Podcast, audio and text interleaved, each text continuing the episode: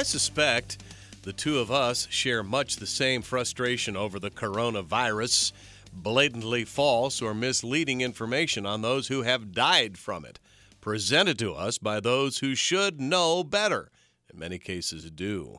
We've seen the headlines and heard the scary announcements. A record number of deaths to corona. COVID 19 ravages the community. New records are set for COVID deaths. Here's the problem not true, not close to being true, and yet it's this that is driving our behavior and policy by elected officials.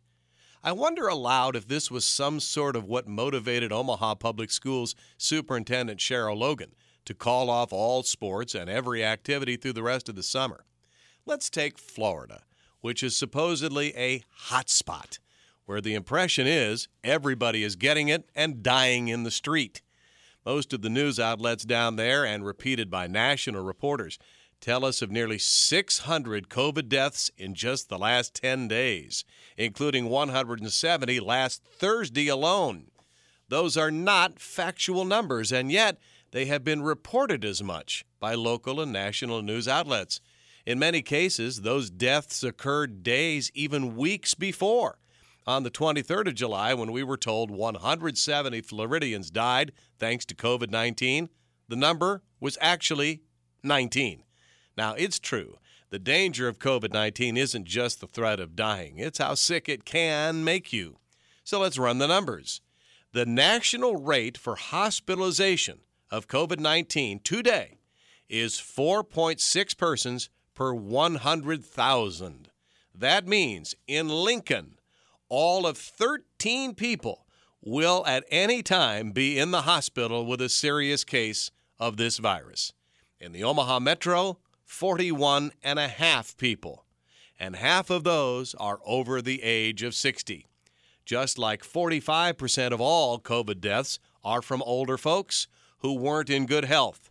So, this narrative we've been told that the virus, quote, doesn't discriminate, unquote, is intellectually dishonest. Yes, it does discriminate. Here's another question that never gets asked, certainly not answered. These deaths counts? Did they really die due to the coronavirus or did they die with coronavirus? Big difference. Can't trust what we're told. Among deaths in the last week attributed to COVID 19, a 60 year old man who was shot in the head, a 77 year old man who had Parkinson's, a 90 year old who fell, broke a hip, and developed a fatal infection. In Minnesota, only 41% of their reported deaths had COVID as a primary cause. That means George Floyd, if he had tested positive, would have been counted as a fatal COVID victim. In New York, even the Trump hating New York Times was forced to report that 3,700 of the first 10,000 deaths hadn't even tested positive for COVID 19. Pennsylvania had to rework their numbers.